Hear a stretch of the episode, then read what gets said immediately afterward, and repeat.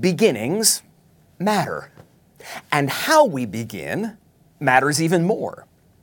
And I think that's especially true as we stand on the threshold of a new year. The days of this new year unfold before us like a blank scroll, just waiting for our future to be written. So here's the question I ask myself at this time every year, and the question that I want to ask you today. What are your hopes and dreams for the coming year? Without hopes and dreams, we might just wander aimlessly through the days ahead. But when we give voice to our hopes and dreams, they serve as destination points that call us forward. As followers of Jesus, we don't dream on our own. We invite the Holy Spirit to partner in the process. God has dreams for us.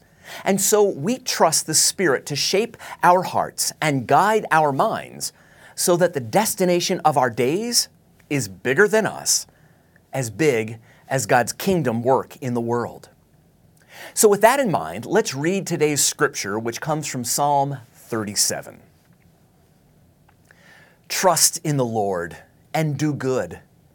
Then you will live safely in the land and prosper. Take delight in the Lord, and He will give you your heart's desires. Commit everything you do to the Lord.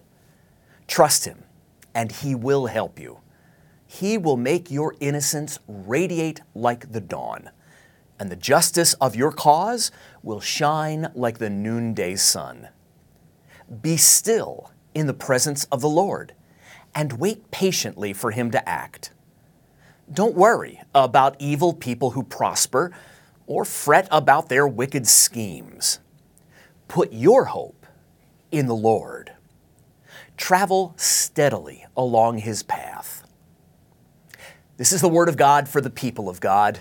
Thanks be to God. You know, as I listen to the words of Psalm thirty-seven at the start of this new year, I hear the Spirit calling us to not only give voice to our Spirit-led hopes and dreams, but to commit them all to the Lord. And so, that's just what we're going to do today. Today will be a working sermon, and you're going to do most of the work.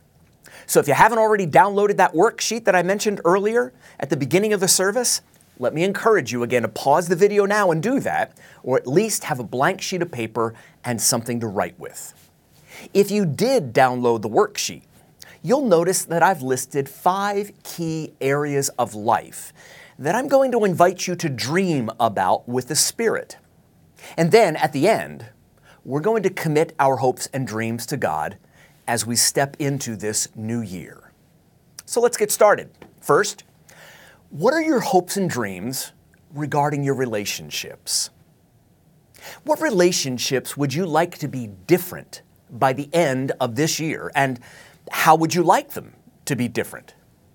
Is there a friendship that you'd like to deepen?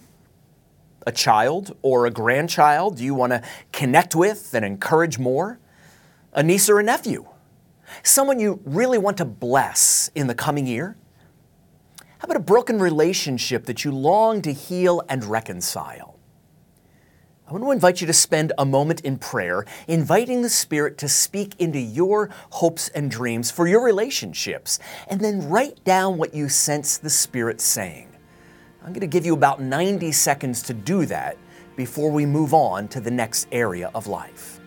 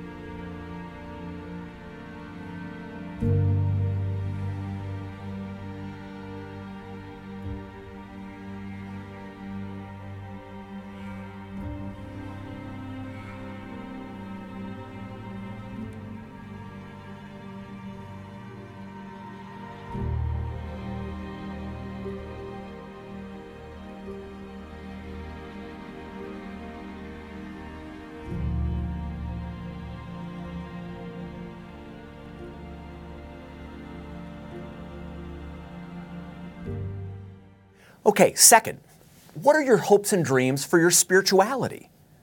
When December thirty-first rolls around at the end of this year, how do you want to be more like Christ? How do you want to be more fully yourself, more fully alive? Is there an attitude you need to change? A pattern of behavior you need to stop, or one that you need to start? How do you want your worship life, your prayer life, your devotional life, your daily awareness of God's presence to be different? How might you want to step into justice for people in need, or engage more deeply in caring for God's beautiful creation? Spend just a moment in prayer, inviting the Spirit to speak into your hopes and dreams for your spirituality, and then write down what you sense the Spirit saying. Again, I'll give you about ninety seconds to do that.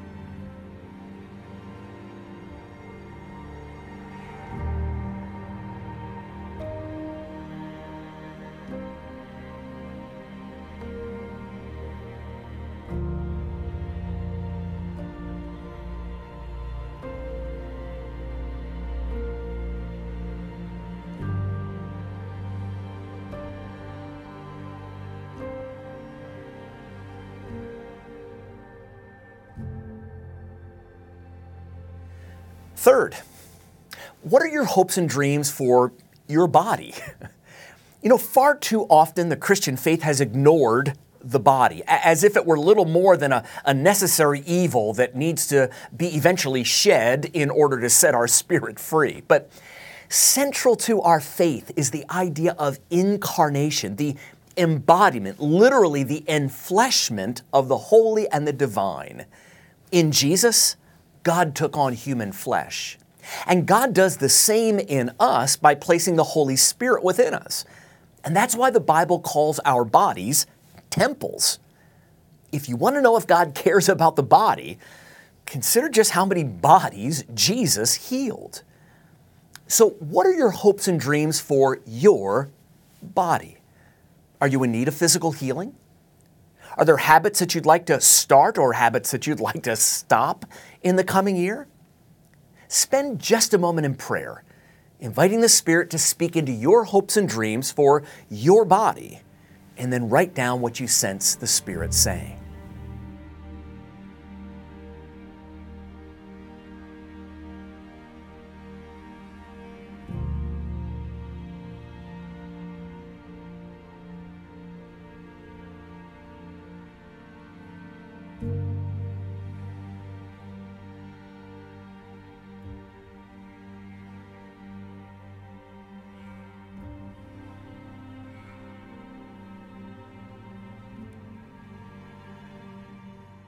Fourth, what are your hopes and dreams for your mind?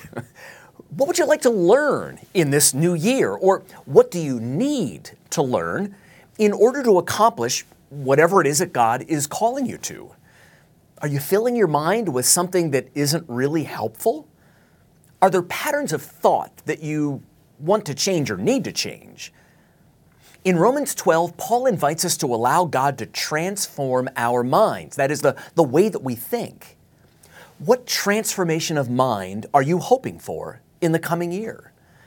Spend just a moment in prayer, inviting the Spirit to speak into your hopes and dreams for your mind, and then write down what you sense the Spirit saying.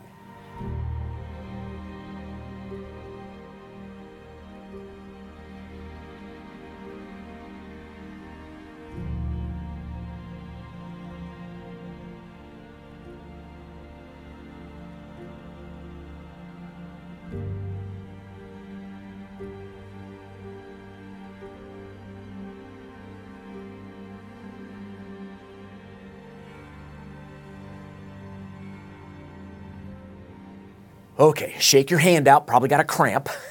Finally now, what are your hopes and dreams for your heart, for your emotions?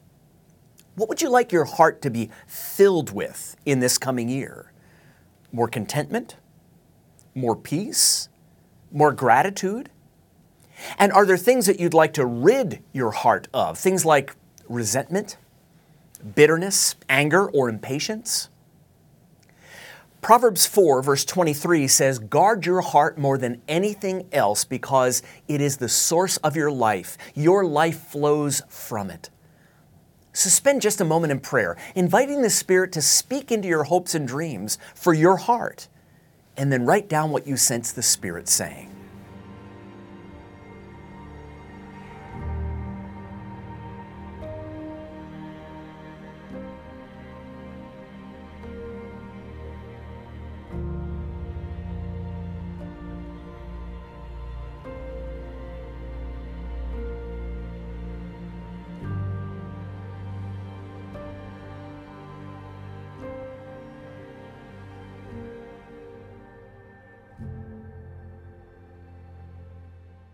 All right, friends, what you now hold in your hand is a list of your intentions, your hopes and your dreams for the coming year, or at least the start of a list. Feel free to spend time over the next day or two, or even the next week, adding to that list, and let it be a reflection of the promptings of the Holy Spirit within you. And because these things matter to you, I assure you that they matter to God. So as we step into this new year, let's do what today's scripture reading called us to do. Commit everything you do to the Lord. Trust in Him, and He will help you. So let's pray. God of the past, present, and the future, we give you thanks that despite the many challenges that we faced in the past year, your grace has sustained us. And now as we stand on the threshold of a new year, we commit our hopes and our dreams to you, uncertain of what lies ahead, but trusting that whatever comes, you are with us and you are for us, and that by your grace, all things work together for good. And not only do we commit our hopes and dreams to you, but we commit ourselves to being faithful followers, citizens of the kingdom, and beloved children of you, the King. All of this we pray in the strong name of Christ, and together all God's people said, Amen.